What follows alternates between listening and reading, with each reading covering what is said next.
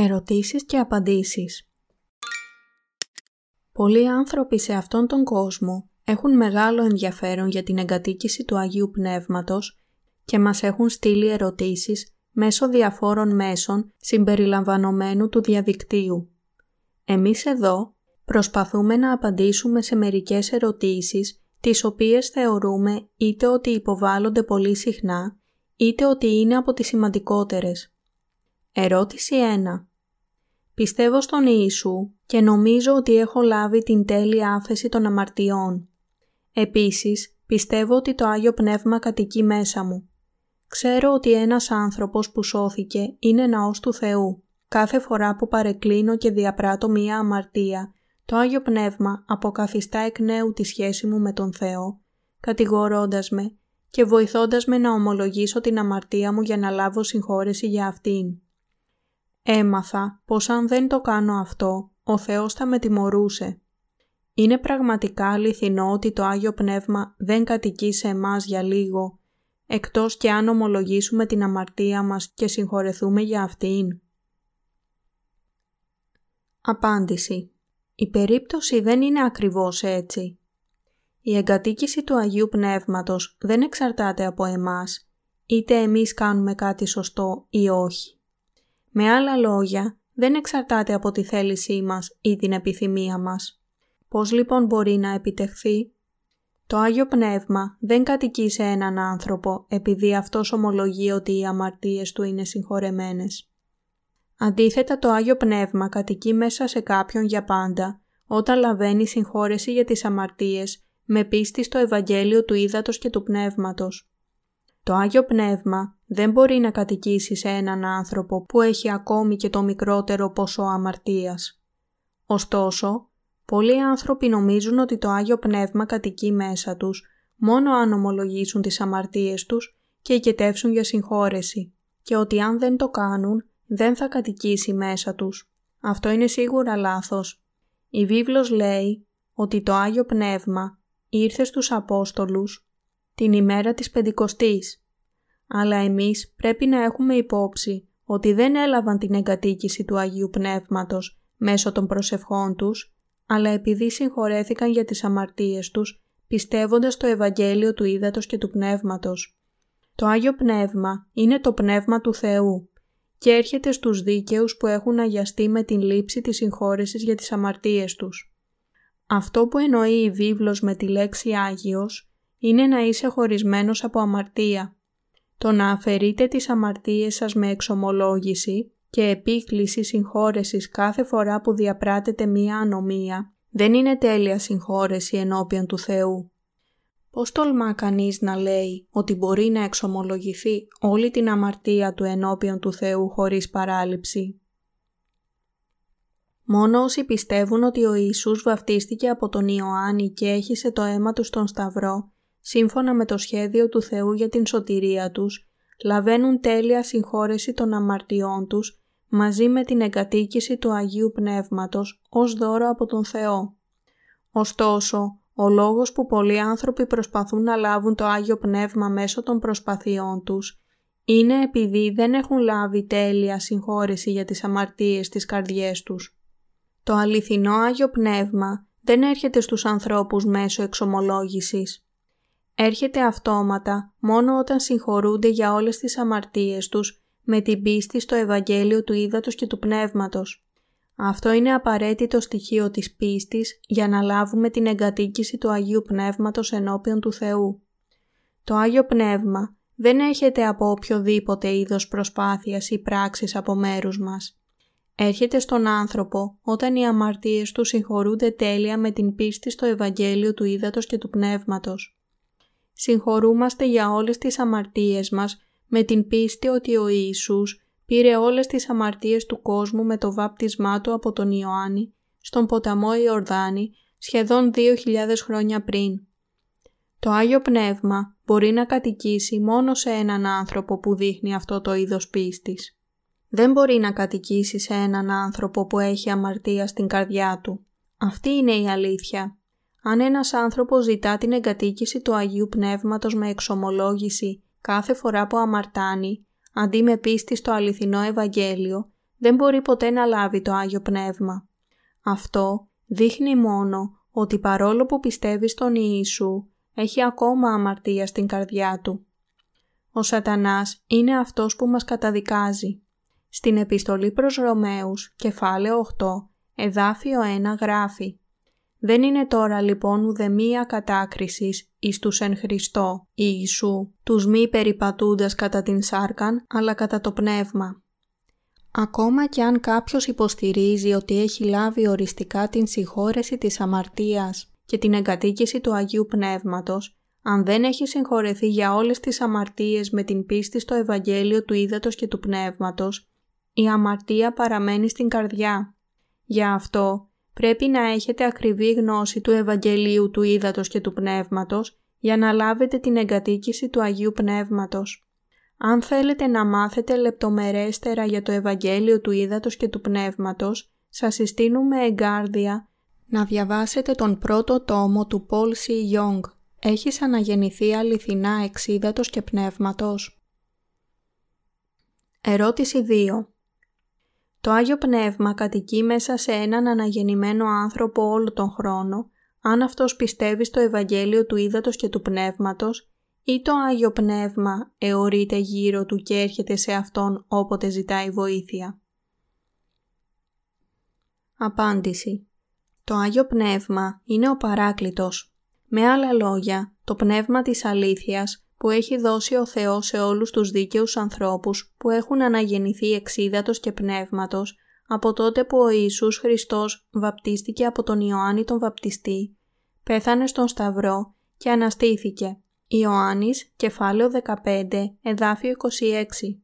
Στην επιστολή προς Εφεσίους, κεφάλαιο 1, εδάφιο 13 λέει «Εις τον οποίον και εσείς ελπίσατε ακούσαντες των λόγων της αληθείας, το Ευαγγέλιο της σωτηρίας σας, εις τον οποίον και πιστεύσαντες εσφραγίστητε με το Πνεύμα το Άγιον της Επαγγελίας. Το Άγιο Πνεύμα έρχεται στους δίκαιους που έλαβαν συγχώρεση για τις αμαρτίες τους με πίστη στον Ιησού Χριστό και με αυτόν τον τρόπο τους φραγίζει ως παιδιά του Θεού. Στο κατά Ιωάννην, κεφάλαιο 14, εδάφιο 16, ο Κύριος είπε και εγώ θέλω παρακαλέσει τον Πατέρα και θέλει σας δώσει άλλον παράκλητον, διαναμένη με θυμόν εις τον αιώνα. Οι μαθητές του Ιησού έλαβαν τη συγχώρεση για όλη την αμαρτία τους, πιστεύοντας ότι ο Ιησούς πήρε όλες τις αμαρτίες του κόσμου με το βάπτισμά Του. Αυτός ήταν ο λόγος που ο Ιωάννης ο βαπτιστής είπε «Ιδού ο αμνός του Θεού, ο έρων την αμαρτίαν του κόσμου». Ιωάννης Κεφάλαιο 1, εδάφιο 29 Οι αμαρτίες του κόσμου είναι όλες οι αμαρτίες που έχουν διαπράξει όλοι οι άνθρωποι αυτού του κόσμου από την αρχή ως το τέλος του κόσμου. Δέχτηκε όλες τις αμαρτίες του κόσμου με μιας. Πέθανε στον Σταυρό, αναστήθηκε και με αυτόν τον τρόπο μας έκανε δίκαιους για πάντα. Στην επιστολή προς Εβραίους, κεφάλαιο 10, εδάφια 12 έως 14 γράφει «Αλλά αυτός, αφού προσέφερε μίαν θυσίαν υπέρ αμαρτιών, εκάθισε διαπαντός εν δεξιά του Θεού, προσμένων του λοιπού, έως ούτε θώσιν οι εχθροί αυτού υποπόδιον των ποδών αυτού, διότι με μίαν προσφοράν ετελειοποίησε διαπαντός τους αγιαζομένους. Ο Κύριος βαπτίστηκε από τον Ιωάννη, σταυρώθηκε και έπειτα αναστήθηκε και με αυτόν τον τρόπο μας έκανε δίκαιους για πάντα. Συγχωρεθήκαμε με μιας για όλες τις αμαρτίες μας και γίναμε παιδιά του Θεού μέσω του Ιησού. Και αυτή η αλήθεια είναι αμετάβλητη για όλη την αιωνιότητα. Όσοι έχουν γίνει δίκαιοι μέσω της πίστης δεν έχουν αμαρτία στις καρδιές τους Ακόμα και αν οι άνθρωποι δεν μπορούν παρά να αμαρτάνουν λόγω των αδυναμιών τους, δεν έχουν καμία αμαρτία για πάντα, επειδή ο Ιησούς αφαίρεσε όλες τις αμαρτίες τους. Επομένως, δεν μπορούν ποτέ ξανά να γίνουν αμαρτωλοί. Το Άγιο Πνεύμα κατοικεί αιώνια στις καρδιές των δίκαιων που αγιάστηκαν. Δεν μπορούμε παρά να αμαρτάνουμε λόγω των ατελειών μας. Αν όμως γινόμαστε αμαρτωλοί κάθε φορά που αμαρτάνουμε, τότε το δώρο του Ιησού Χριστού που μας έκανε δίκαιους για πάντα θα σπαταλιόταν και αυτός θα έπρεπε να πεθάνει ξανά για εμάς όταν παραδεχόμαστε τις αμαρτίες μας. Αυτό είναι η αμαρτία της βλασφημίας του Αγίου Πνεύματος. Εβραίους, κεφάλαιο 6, εδάφια 4 έως 8 και κεφάλαιο 10, εδάφιο 26 έως 29. Συνεπώς, το Άγιο Πνεύμα κατοικεί μέσα στους δίκαιους που έχουν λάβει τη συγχώρεση για τις αμαρτίες τους και έχουν αναγεννηθεί με την πίστη στο Ευαγγέλιο του Ήδατος και του Πνεύματος. Ο Παύλος είπε «Διότι εσείς είστε ναός Θεού ζώντος», καθώς είπε ο Θεός «Ότι θέλω κατοικεί εν αυτής και περιπατεί, και θέλω είστε Θεός Αυτόν, και αυτοί θέλω συνείστε λαός μου». Β. Κορινθίους, κεφάλαιο 6, εδάφιο 16. Το Άγιο Πνεύμα κατοικεί στα παιδιά του Θεού που έχουν αγιαστεί μια για πάντα. Εδώ η λέξη κατοικεί δεν σημαίνει ότι αιωρείται γύρω από εμάς και έρχεται μέσα μας όταν προσευχόμαστε και το ζητούμε. Αντίθετα, μένει πάντα σε εμάς. Ζει πάντα σε εκείνους που έχουν αναγεννηθεί εξίδατος και πνεύματος, διδάσκοντάς τους τα πάντα και οδηγώντας τους να γνωρίσουν τους λόγους του Θεού. Ιωάννης, κεφάλαιο 14, εδάφιο 26 Επομένως, κάθε ένας που δεν έχει λάβει το Άγιο Πνεύμα του Θεού δεν είναι δικός του. Ρωμαίους, κεφάλαιο 8, εδάφιο 9 Το Άγιο Πνεύμα κατοικεί σε όσους είναι εξαγνισμένοι και χωρίς αμαρτία, διδάσκοντάς τους όλα τα ουράνια πράγματα και μαρτυρώντας ότι αυτοί είναι τα παιδιά του Θεού. Δεν είναι αλήθεια ότι το Άγιο Πνεύμα είναι κοντά μας, ερχόμενος σε μας ως πληρωμή για τις προσπάθειές μας. Αντίθετα, κατοικεί πάντα στα παιδιά του Θεού που έχουν αναγεννηθεί από το Ευαγγέλιο του Ήδατος και του Πνεύματος. Ωστόσο, πολλοί άνθρωποι στερούνται αυτή τη γνώση και προσπαθούν να λάβουν την εγκατοίκηση του Αγίου Πνεύματος στις αμαρτωλές τους καρδιές. Ως αποτέλεσμα, νομίζουν ότι έρχεται σε αυτούς που προσπαθούν με ένθερμες προσευχές μετάνοιας, αλλά ότι φεύγει όταν αυτοί αμαρτάνουν. Αυτή είναι η πίστη όσων δεν έχουν λάβει την εγκατοίκηση του Αγίου Πνεύματος. Όσοι έχουν την αληθινή πίστη, πιστεύουν ότι λαβαίνουν την εγκατοίκηση του Αγίου Πνεύματος ως δώρο μέσω της συγχώρεσης των αμαρτιών. Ο άνθρωπος πρέπει να εγκαταλείψει τις δικές του σκέψεις και να επιστρέψεις στην πίστη του Λόγου του Θεού. Ερώτηση 3 Και οι δύο γονείς μου ισχυρίζονταν πως ήταν αναγεννημένοι χριστιανοί πριν ακόμη παντρευτούν. Επιπλέον και εγώ έχω ζήσει μια θρησκευτική ζωή από τη γέννησή μου. Νόμιζα ότι το Άγιο Πνεύμα ήταν μέσα μου από τότε που γεννήθηκα.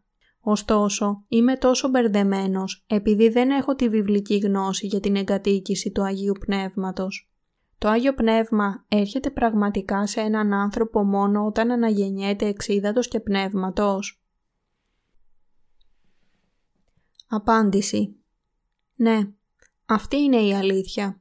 Κάθε ένας χρειάζεται να συγχωρεθεί για τις αμαρτίες του με πίστη στο Ευαγγέλιο του Ήδατος και του Πνεύματος για να λάβει το Άγιο Πνεύμα. Η βίβλος μας λέει ότι το είδωρ είναι το αντίτυπο της σωτηρίας. Α Πέτρου, κεφάλαιο 3, εδάφιο 21. Εδώ το είδωρ συμβολίζει το βάπτισμα που έλαβε ο Ιησούς από τον Ιωάννη. Ματθαίος, κεφάλαιο 3, εδάφιο 15. Πρώτα απ' όλα, ο καθένας πρέπει να συγχωρεθεί για όλες τις αμαρτίες του, μαθαίνοντας το νόημα του βαπτίσματος του Ιησού, ώστε να λάβει το Άγιο Πνεύμα. Στην επιστολή προς Γαλάτας, κεφάλαιο 3, εδάφιο 27 λέει «Επειδή όσοι ευαπτίστητε εις Χριστόν, Χριστόν ενεδίθητε». Εδώ το βάπτισμα εις Χριστόν δεν υποδηλώνει το δικό μας βάπτισμα στο νερό, αλλά σημαίνει ότι λαμβαίνουμε τη συγχώρεση των αμαρτιών κατανοώντας και πιστεύοντας τον λόγο για το βάπτισμα του Ιησού από τον Ιωάννη. Καθένας γεννιέται σε ένα αμαρτωλό σώμα. Στην επιστολή προς Ρωμαίους, κεφάλαιο 5, εδάφιο 12 λέει «Δια τούτο, καθώς δι' ενός ανθρώπου η αμαρτία εισήλθεν εις τον κόσμον και δια της αμαρτίας ο θάνατος, και ούτω διήλθεν ο θάνατος εις πάντες ανθρώπους, επειδή πάντες ήμαρτον. Όλοι οι άνθρωποι σε αυτόν τον κόσμο γεννιούνται αμαρτωλοί και κληρονομούν την αμαρτία από τον Αδάμ και την Εύα. Γι' αυτό στον Ψαλμό 51, εδάφιο 5 γράφει «Ιδού, συνελήφθην εν ανομία και εν αμαρτία με εγέννησεν η μήτυρ μου». Στον Ισαΐα, κεφάλαιο 1, εδάφιο 4 γράφει «Ουέ έθνος αμαρτωλών, λαέ πεφορτωμένε ανομίαν, σπέρμα κακοποιών, ή διεφθαρμένοι». Οι άνθρωποι έχουν το σπόρο της αμαρτίας ήδη από την ημέρα που γεννιούνται. Όλοι οι άνθρωποι σε αυτόν τον κόσμο κληρονομούν αμαρτίες από τους γονείς τους και γεννιούνται σε αυτόν τον κόσμο ως αμαρτωλοί. Με άλλα λόγια, η σάρκα μας είναι αναγκασμένη να παράγει τους καρπούς της αμαρτίας σε ολόκληρη τη διάρκεια της ζωής μας.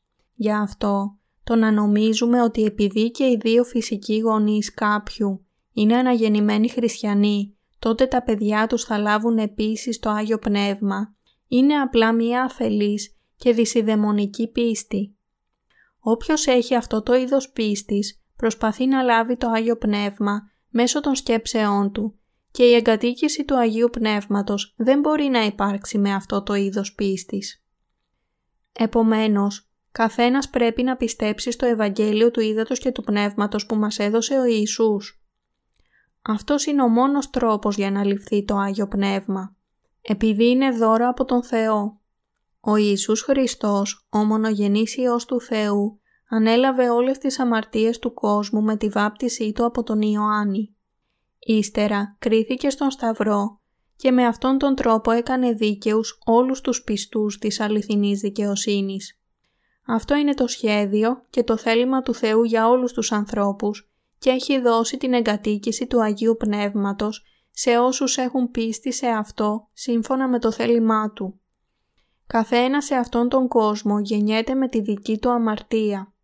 Επομένως, μπορεί να λάβει το Άγιο Πνεύμα ως δώρο μόνο αν λάβει την συγχώρεση των αμαρτιών και αγιαστεί με την πίστη στο Ευαγγέλιο του Ήδατος και του Πνεύματος. Γι' αυτό, κάθε ένας πρέπει να λάβει υπόψη του και να πιστέψει ότι το Άγιο Πνεύμα έρχεται σε Αυτόν μόνο όταν αναγεννηθεί εξ Ήδατος και Πνεύματος. Δεν έρχεται σε εμάς ανάλογα με κάποιο είδος προσπάθειας που καταβάλουμε, αλλά η εγκατοίκησή Του εξαρτάται εξ ολοκλήρου από την πιστότητα εκείνου που έδωσε την υπόσχεση. Με άλλα λόγια, δεν έρχεται να κατοικήσει σύμφωνα με οποιονδήποτε άνθρωπο ή πνευματικό επίτευγμα. Η εγκατοίκηση του Αγίου Πνεύματος μπορεί να ληφθεί με την πίστη σύμφωνα με το θέλημα του Θεού. Ήταν θέλημά Του να στείλει σε αυτόν τον κόσμο τον Ιησού Χριστό, τον μονογενή Υιό Του, για να σώσει όλη την ανθρωπότητα από τις αμαρτίες του κόσμου με το να βαπτιστεί από τον Ιωάννη και να πεθάνει στον Σταυρό. Με αυτόν τον τρόπο, το Άγιο Πνεύμα μπορεί να κατοικήσει στις καρδιές των πιστών. Οι δίκαιοι που ελευθερώνονται από όλες τις αμαρτίες τους με την υπακοή στο θέλημά του και πιστεύοντας το Ευαγγέλιο του Ήδατος και του Πνεύματος, μπορούν να λάβουν την εγκατοίκηση του Αγίου Πνεύματος. Επομένως, η πίστη ότι κάποιος έχει λάβει το Άγιο Πνεύμα απλά επειδή γεννήθηκε από αναγεννημένους γονείς, είναι μία δυσιδαιμονική και αφελής πίστη είναι ακριβώς όπως αν προσπαθεί να λάβει το Άγιο Πνεύμα σύμφωνα με το δικό του θέλημα, ανεξάρτητα από το θέλημα του Θεού. Αν κάποιος θέλει να λάβει την εγκατοίκηση του Αγίου Πνεύματος, δεν υπάρχει κανένας άλλος τρόπος παρά να πιστέψεις στο Ευαγγέλιο του Ήδατος και του Πνεύματος. Ερώτηση 4. Νομίζω ότι το Άγιο Πνεύμα μας μιλά κάθε μέρα. Ακόμη και στην εποχή της πρώτης εκκλησίας, οι μαθητές του Ιησού έκαναν πολλά θαύματα. Νομίζω ότι το Άγιο Πνεύμα που λειτουργούσε εκείνη την περίοδο λειτουργεί ακόμα σήμερα με τον ίδιο τρόπο. Γι' αυτό πολλοί άνθρωποι του Θεού κάνουν θαύματα στο όνομα του Ιησού. Παραδείγματος χάρη, εξορκίζουν δαιμόνια ή θεραπεύουν ασθένειες και κάνουν άλλα έργα που στοχεύουν στην επιστροφή των ανθρώπων στον Ιησού. Νομίζω ότι αυτά τα έργα γίνονται μέσω του Αγίου Πνεύματος. Αν αυτό δεν ισχύει, ποια είναι η διαφορά μεταξύ του Αγίου Πνεύματος που λειτουργούσε έντονα στην εποχή της πρώτης Εκκλησίας και αυτού που κάνει θαύματα σήμερα. Δεν είναι ο Θεός ίδιος πάντα, χθες, σήμερα και στους αιώνες; Απάντηση Δεν υπάρχει κάποια πραγματική διαφορά μεταξύ του Αγίου Πνεύματος που λειτουργούσε στην περίοδο της πρώτης Εκκλησίας και αυτού που λειτουργεί σήμερα. Η μόνη διαφορά είναι κατά πόσον οι άνθρωποι που κάνουν θαύματα πιστεύουν αυτή τη στιγμή στο Ευαγγέλιο του Ήδατος και του Πνεύματος. Ο λόγος για αυτό είναι ότι ακόμα και αν το Πνεύμα του Θεού είναι πάντα το ίδιο, ανεξάρτητα από την εποχή, η διαφορά είναι αν κάποιος έχει ακριβή γνώση του τρόπου να λάβει το Άγιο Πνεύμα. Πολλοί άνθρωποι σήμερα κάνουν θαύματα χωρίς να έχουν ακριβή βιβλική γνώση για να λάβουν το Άγιο Πνεύμα. Η βίβλος μας παρουσιάζει στις πράξεις, κεφάλαιο 2, εδάφιο 38, Α Ιωάννου, κεφάλαιο 5, εδάφια 2 έως 8 και Α Πέτρου, κεφάλαιο 3, εδάφιο 21, ότι ο μόνος τρόπος για να ληφθεί το Άγιο Πνεύμα είναι να πιστεύουμε στο Ευαγγέλιο του Ήδατος και του Πνεύματος του οποίου αντίτυπωνών το βάπτισμα σώζει και ημάς την σήμερον. Φυσικά το Άγιο Πνεύμα έκανε πράγματα όπως η θεραπεία των ασθενειών και ο εξορκισμός των δαιμόνων, κατοικώντας μέσα στους Αποστόλους στην εποχή της πρώτης Εκκλησίας. Ωστόσο, αυτοί δεν λάβαιναν χρήματα, ούτε προκαλούσαν σ' άλλο όταν χρησιμοποιούσαν τα πνευματικά τους χαρίσματα όπως τείνουν να κάνουν σήμερα μερικοί άνθρωποι. Οι Απόστολοι έδειχναν τις δυνατότητές τους μόνο ως μέσο προσφοράς του Ευαγγελίου. Επιπλέον, η θεραπεία ασθενών και ο εξορκισμός δαιμονίων δεν ήταν τα μόνα έργα του Αγίου Πνεύματος στην εποχή της πρώτης Εκκλησίας. Αυτά ήταν μόνο ένα μικρό μέρος από αυτά. Επομένως, είναι πολύ επικίνδυνο να νομίζεις ότι όλα τα θαύματα, όπως η θεραπεία της ασθένειας, ο εξορκισμός δαιμονίων και η ομιλία σε γλώσσες, είναι σίγουρα έργα του Αγίου Πνεύματος στον χριστιανισμό σήμερα. Πρέπει να πιστέψουμε ότι όλα τα ιδιαίτερα φαινόμενα που βλέπουμε με τα μάτια μας στον χριστιανισμό σήμερα δεν προκαλούνται από την δύναμη του Αγίου Πνεύματος. Ανταυτού, πρέπει να διακρίνουμε τους δούλους του Θεού που έλαβαν την εγκατοίκηση του Αγίου Πνεύματος από τους ψεύτικους δούλους που κατέχονται από κακά πνεύματα. Ακόμα και αν ένας άνθρωπος μπορεί να εξορκίσει δαίμονες, να θεραπεύει την ασθένεια και να μιλά σε γλώσσες, αν έχει αμαρτία στην καρδιά του και δεν πιστεύει στο αληθινό Ευαγγέλιο, σίγουρα κατέχεται από δαίμονες.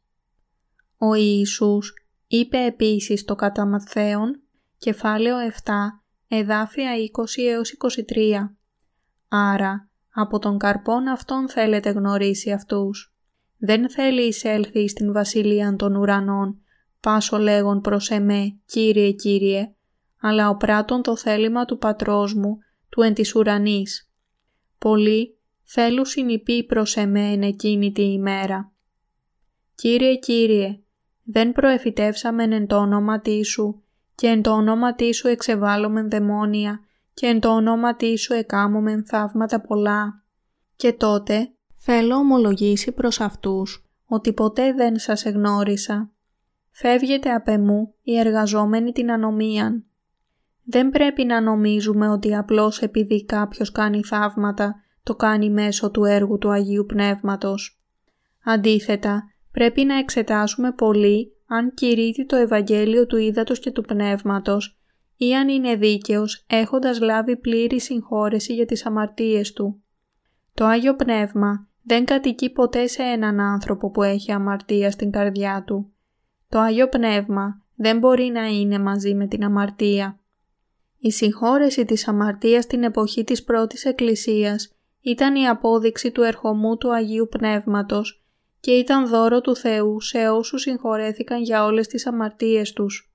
Ωστόσο, πολλοί άνθρωποι νομίζουν ακόμα ότι η θεραπεία ασθενειών, η ομιλία σε γλώσσες και ο εξορκισμός δαιμονίων στο όνομα του Ιησού είναι ανεπιφύλακτα έργο του Αγίου Πνεύματος.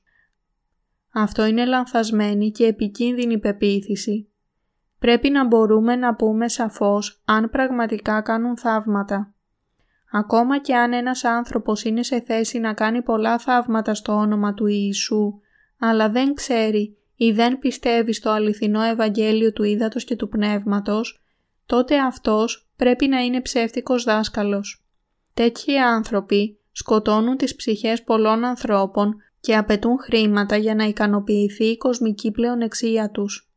Γι' αυτό, το έργο του ανθρώπου που έχει αμαρτία στην καρδιά του δεν είναι αληθινά έργο του Αγίου Πνεύματος, αλλά έργο των δαιμόνων. Το Άγιο Πνεύμα που λειτουργήσε την εποχή της πρώτης Εκκλησίας και αυτό που λειτουργεί τώρα είναι το ίδιο. Ωστόσο, υπάρχει σαφής διαφορά μεταξύ του έργου του Αγίου Πνεύματος που εμφανίζεται στους ανθρώπους που έχουν λάβει πραγματικά το Άγιο Πνεύμα και αυτού των δαιμόνων που εμφανίζεται μέσω των ψευδοπροφητών. Ερώτηση 5. Τι κάνει σήμερα το Άγιο Πνεύμα; Απάντηση Το Άγιο Πνεύμα αυτή τη στιγμή κάνει σαφώς το έργο της διάκρισης των αληθινών διδασκαλιών από τις ψεύτικες με τον Λόγο του Θεού. Κηρύττει το Ευαγγέλιο του Ήδατος και του Πνεύματος που μας έδωσε ο Κύριος στις ψυχές που πεθαίνουν λόγω της ανομίας σε αυτήν την περίοδο της σύγχυσης ώστε να σωθούν. Πρέπει να ξέρουμε ότι υπάρχουν πολλοί ψευδοπροφήτες που εργάζονται μέσα στον χριστιανισμό σήμερα σε όλο τον κόσμο. Ακόμα και αν έχουν αμαρτία στις καρδιές τους, ακόμα και αν κάνουν λάθος. Μιλούν σε γλώσσες, κάνουν ψεύτικα θαύματα και έχουν οράσεις. Στις ταραγμένες ψυχές αυτής της εποχής, το Άγιο Πνεύμα, ο Παράκλητος, κρίνει τον κόσμο περί αμαρτίας, περί δικαιοσύνης και περί κρίσεως. Ιωάννης, κεφάλαιο 16, εδάφιο 8. Καταρχήν, το πνεύμα της αλήθειας κρίνει την ανθρωπότητα για την αμαρτία. Αμαρτία ενώπιον του Θεού είναι να μην πιστεύει στο Ευαγγέλιο του Ήδατος και του Πνεύματος που μας έδωσε ο Θεός.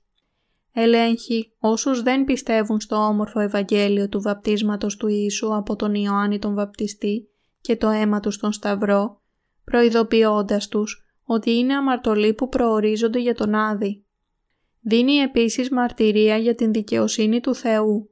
Εδώ, η έννοια της δικαιοσύνης του Θεού είναι ότι ο Θεός έστειλε τον Ιησού σε αυτόν τον κόσμο με μορφή ανθρώπου για να δεχθεί όλες τις αμαρτίες του κόσμου.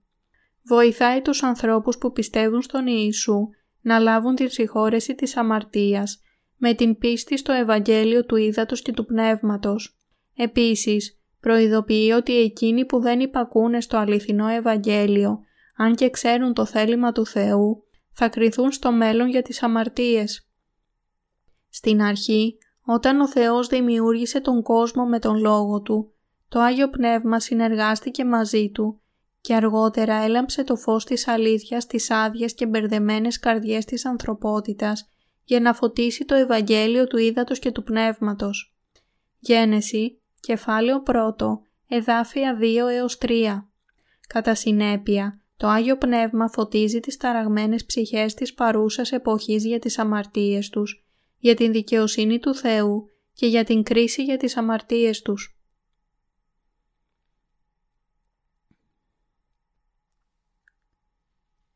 Ερώτηση 6.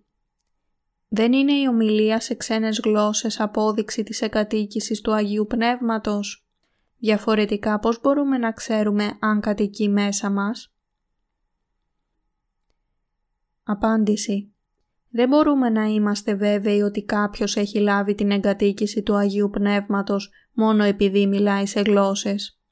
Ακόμα και δαιμονισμένοι άνθρωποι μπορούν να μιλήσουν σε γλώσσες. Πρέπει να ξέρετε ότι οι δαίμονες θα μπορούσαν να κάνουν τους ανθρώπους να μιλήσουν με εφράδια σε παράξενες γλώσσες στο όνομα του Ιησού Χριστού. Εάν λέμε ότι η ομιλία σε γλώσσες είναι απόδειξη της εγκατοίκησης του Αγίου Πνεύματος, τότε αυτό είναι σίγουρα ανακριβές από βιβλική άποψη και μας τοποθετεί στην αμαρτία της βλασφημίας ενάντια στο Άγιο Πνεύμα. Στην πρώτη επιστολή προς Κορινθίους, κεφάλαιο 12, εδάφιο 30 λέει «Μη πάντες έχουσι χαρίσματα ή αμάτων, μη πάντες λαλούσι γλώσσας, μη πάντες διερμηνεύουσι».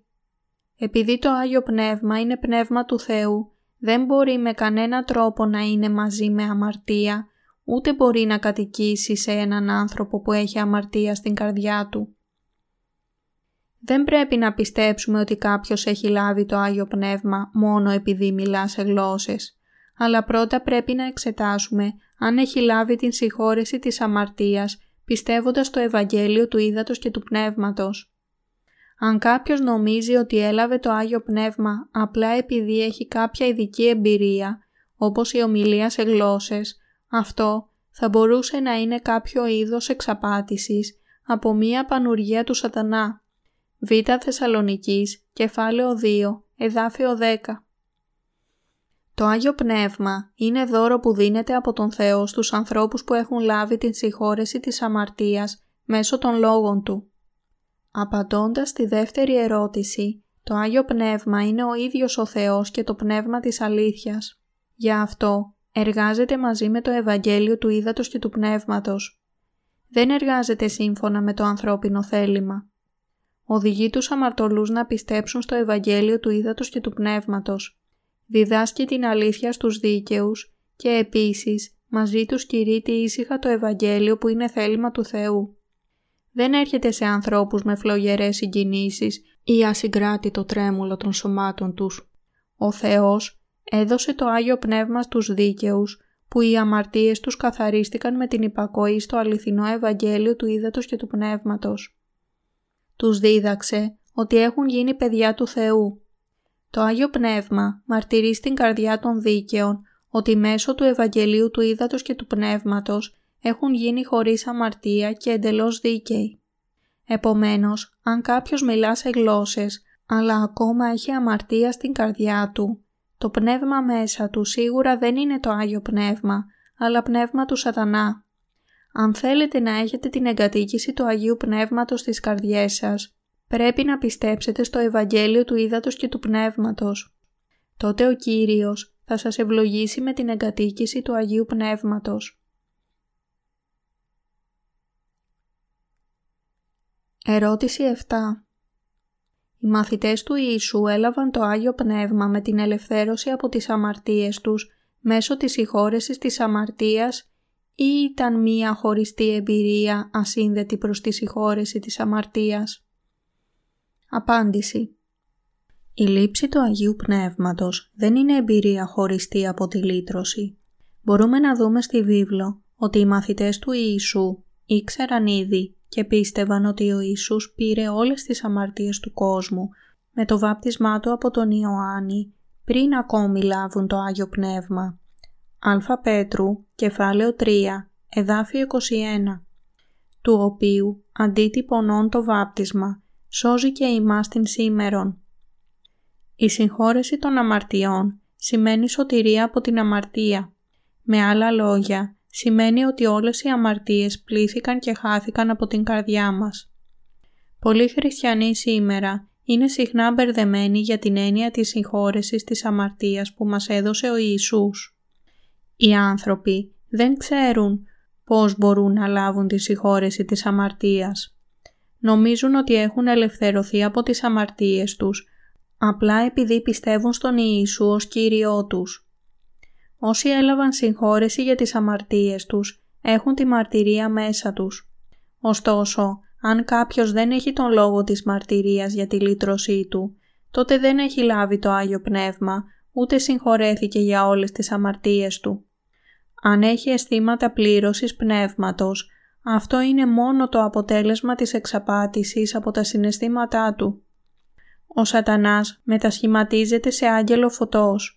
Β' Κορινθίους, κεφάλαιο 11, εδάφια 14 έως 15. Γαλάτας, κεφάλαιο 1, εδάφια 7 έως 9, εξαπατώντας τον να παρεκκλίνει από την αλήθεια. Ματθαίος, κεφάλαιο 7, εδάφια 21 έως 23. Όσοι έχουν συγχωρεθεί για τις αμαρτίες τους, έχουν την μαρτυρία μέσα τους, επειδή πιστεύουν στο Ευαγγέλιο του Ήδατος και του Πνεύματος.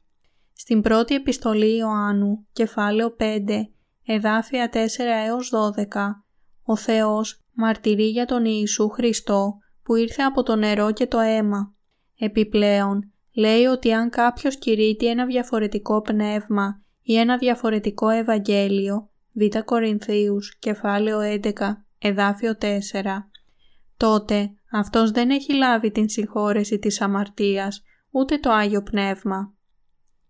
Οι άνθρωποι μπορούν να λάβουν την συγχώρεση της αμαρτίας μόνο όταν πιστεύουν στον Ιησού Χριστό που ήρθε με το Ευαγγέλιο του Ήδατος και του Πνεύματος. Η λήψη του Αγίου Πνεύματος είναι κρίσιμη για τη συγχώρεση της αμαρτίας. Η συγχώρεση της αμαρτίας είναι κρίσιμη για την εγκατοίκηση του Αγίου Πνεύματος. Ερώτηση 8. Τι σημαίνει να λάβεις το βάπτισμα του Αγίου Πνεύματος;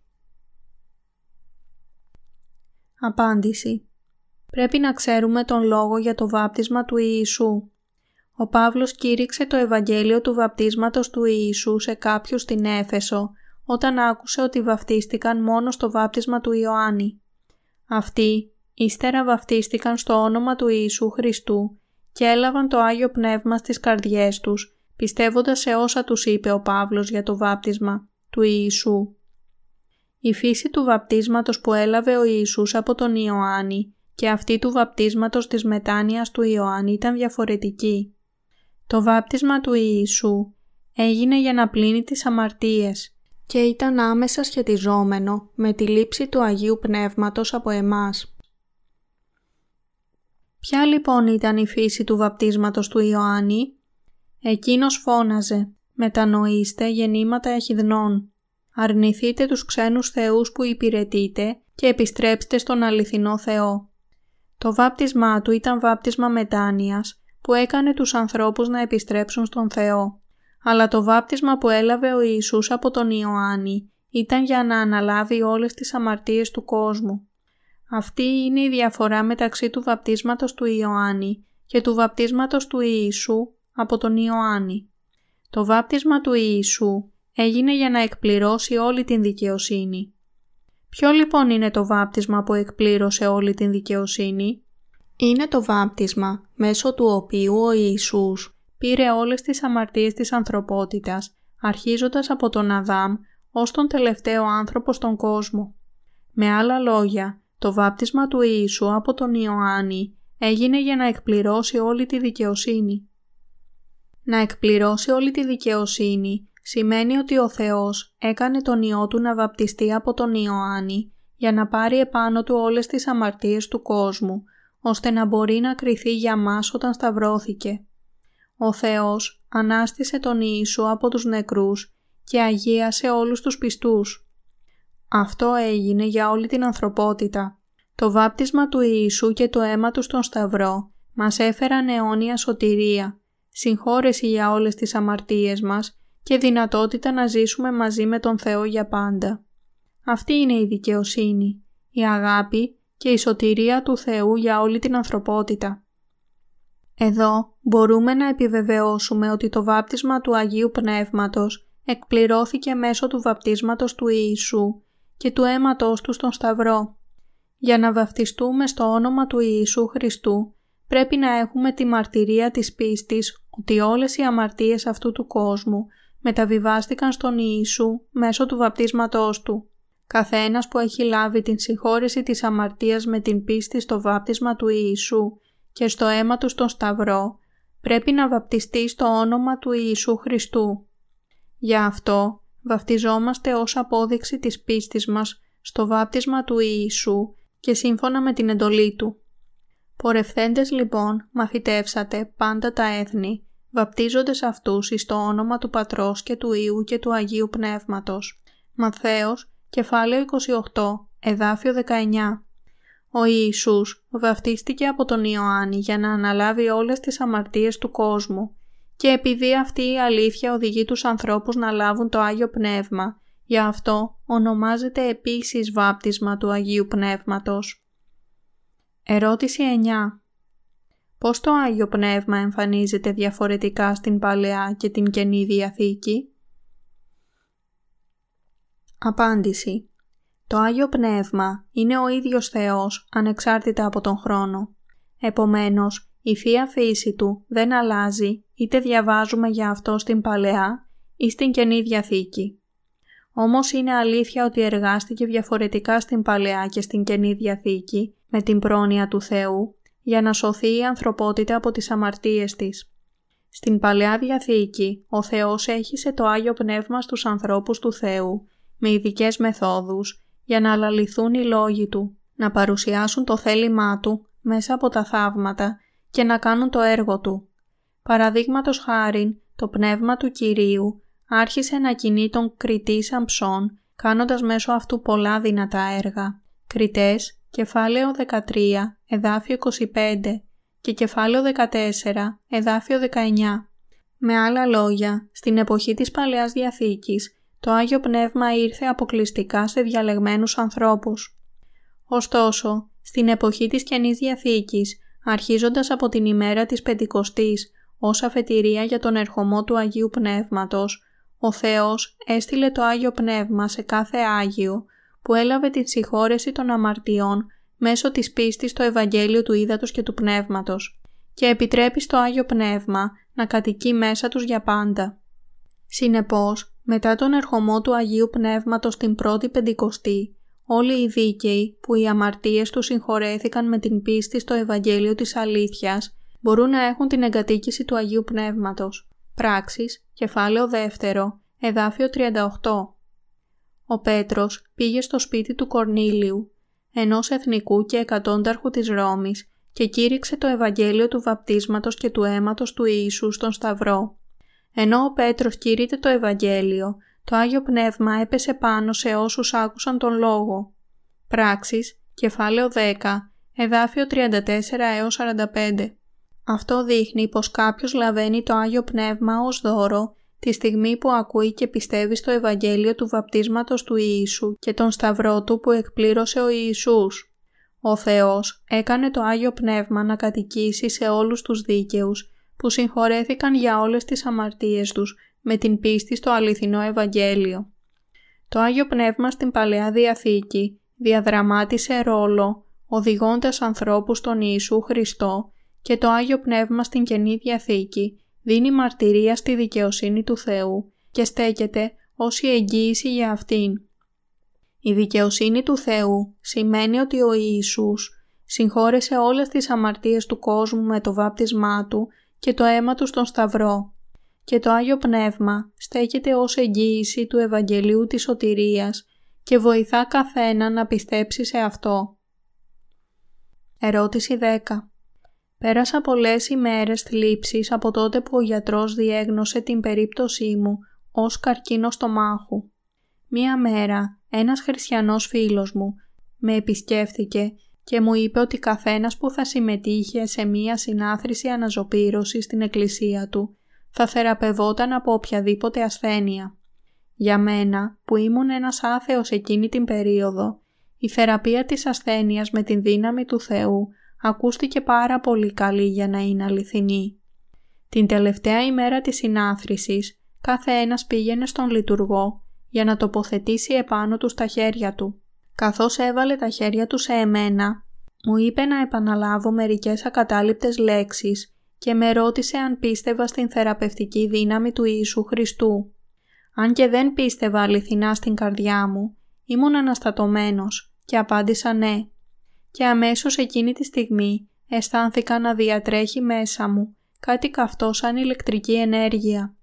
Μπορούσα να αισθανθώ το ρίγο σε ολόκληρο το σώμα μου και πίστεψα ότι ο καρκίνος μου θεραπεύτηκε. Αποφάσισα να πιστέψω στον Κύριο επιτόπου και ύστερα από αυτό μία μεγάλη ευτυχία και ειρήνη μπήκαν στην καρδιά μου και άρχισα μία νέα ζωή. Αφιέρωσα επίσης τον εαυτό μου στη διάδοση του Ευαγγελίου.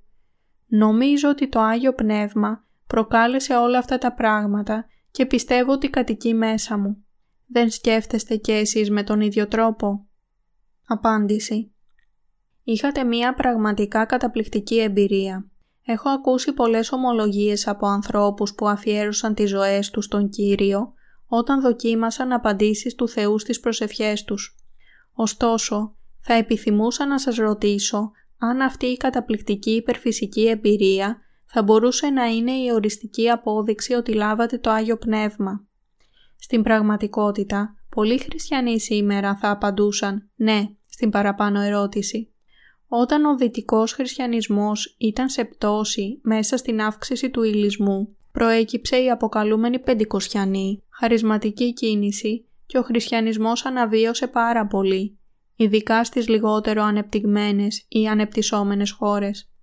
Ως αποτέλεσμα, πολλοί χριστιανοί έπεσαν στην επιρροή της πεντηκοσιανής χαρισματικής κίνησης που τονίζει τη σημασία της υπερφυσικής εμπειρίας. Εκείνοι που οργανώνουν συναθρήσεις αναζωπήρωσης μερικές φορές αποκτούν παγκόσμια φήμη ως ευαγγελικοί αναζωπηρωτές. Επιπλέον, επειδή έχουν εκπληκτικές δικές τους ομολογίες και εκφράζουν την πίστη τους μέσω των εμπειριών τους, οι οπαδοί τους εξητούν πίστη βασισμένη στην εμπειρία όπως εκείνη. Αλλά η βίβλος λέει όχι στην παραπάνω ερώτηση. Φυσικά το Άγιο Πνεύμα έχει την δυνατότητα να μας δώσει υπερφυσικές εμπειρίες. Όμως, επειδή είναι το πνεύμα της αλήθειας, Ιωάννης κεφάλαιο 15, εδάφιο 26, μπορούμε να λάβουμε το Άγιο Πνεύμα μόνο μέσω του λόγου της αλήθειας. Ο Πέτρος έλαβε το Άγιο Πνεύμα την ημέρα της Πεντηκοστής και κήρυξε με βεβαιότητα το Ευαγγέλιο λέγοντας «Ο Θεός Κύριον και Χριστόν έκαμεν αυτόν τούτον τον Ιησούν». Τότε οι Ιουδαίοι που άκουσαν αυτά τα λόγια είπαν στον Πέτρο και τους άλλους Αποστόλους «Τι πρέπει να κάνουμε άνδρες αδελφοί» Πράξεις, κεφάλαιο δεύτερο, εδάφια 36 έως 37. Εκείνος τους απάντησε «Μετανοήσατε και ας βαπτιστεί έκαστος ημών εις το όνομα του Ιησού Χριστού εις άφεση αμαρτιών και θέλετε λάβει την δωρεάν του Αγίου Πνεύματος, διότι προς εσάς είναι η επαγγελία και προς τα τέκνα σας και προς πάντας τους εις μακράν, όσους αν προσκαλέσει Κύριος ο Θεός ημών. Πράξεις, κεφάλαιο δεύτερο, εδάφια 38 έως 39. Με άλλα λόγια, ο Θεός είπε καθαρά ότι θα έδινε το Άγιο Πνεύμα ως δώρος στους δίκαιους που έλαβαν την άφεση των αμαρτιών με την πίστη στο Ευαγγέλιο του Ιησού Χριστού. Η μόνη απόδειξη της εγκατοίκησης του Αγίου Πνεύματος στην καρδιά κάποιου είναι ο λόγος της αλήθειας. Έχετε λάβει την άφεση των αμαρτιών μέσω του Ευαγγελίου του Ήδατος και του Πνεύματος; Αν ναι, μπορείτε να είστε σίγουροι ότι η εγκατοίκηση του Αγίου Πνεύματος έχει ήδη πραγματοποιηθεί σε εσάς. Ωστόσο, άσχετα με το ποια καταπληκτική εμπειρία μπορεί να είχατε ή ανεξάρτητα από τα πόσα θαύματα έχετε κάνει, σίγουρα δεν έχετε λάβει το Άγιο Πνεύμα αν ακόμα έχετε αμαρτία στην καρδιά σας. Ο λόγος είναι επειδή δεν έχετε τη μαρτυρία της άφεσης της αμαρτίας βασισμένη στον λόγο της αλήθειας. Ακριβώς όπως το σκοτάδι δεν μπορεί να βρεθεί στο φως, το Άγιο Πνεύμα δεν μπορεί ούτε να έρθει σε έναν αμαρτωλό, ούτε να κατοικήσει με αμαρτία. Συνεπώς, η αληθινή εγκατοίκηση του Αγίου Πνεύματος συμβαίνει μόνο σε ανθρώπους που η αμαρτία τους πλήθηκε εντελώς με το Ευαγγέλιο του Ήδατος και του Πνεύματος. Ο Θεός θέλει όλοι οι άνθρωποι να ακούσουν την αλήθεια και να λάβουν την εγκατοίκηση του Αγίου Πνεύματος. Τώρα μπορείτε να λάβετε την εγκατοίκηση του Αγίου Πνεύματος με πίστη στο Ευαγγέλιο του Ήδατος και του Πνεύματος. Έχω λάβει πολυάριθμες άλλες ερωτήσεις εκτός από αυτές και μπορείτε να βρείτε όλες τις απαντήσεις σε αυτές έχοντας πίστη στο βάπτισμα του Ιησού από τον Ιωάννη και στο αίμα του στον Σταυρό. Καθένας που πιστεύει στον Ιησού μπορεί τώρα να λάβει το Άγιο Πνεύμα το οποίο υποσχέθηκε ο Θεός να χύσει σε όλους κατά τις έσχατες ημέρες. Δίνουμε ευχαριστίες στον Κύριο. Αλληλούια. Αυτό το βιβλίο περιέχει πολλές πληροφορίες για το Άγιο Πνεύμα. Αυτό το βιβλίο θα σας βοηθήσει να απαντήσετε στις ερωτήσεις σας.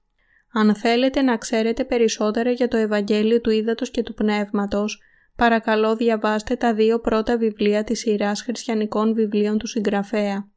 Έχετε αναγεννηθεί αληθινά εξ ύδατος και πνεύματος; Επιστροφή στο Ευαγγέλιο του ύδατος και του πνεύματος. Ο Θεός θέλει να λάβετε και εσείς την εγκατοίκηση του Αγίου Πνεύματος και να περιμένετε τον ερχομό του Κυρίου. Αν πιστέψετε στους λόγους του Θεού μαζί με τον συγγραφέα, θα λάβετε την εγκατοίκηση του Αγίου Πνεύματος και θα δώσετε δόξα στον Θεό.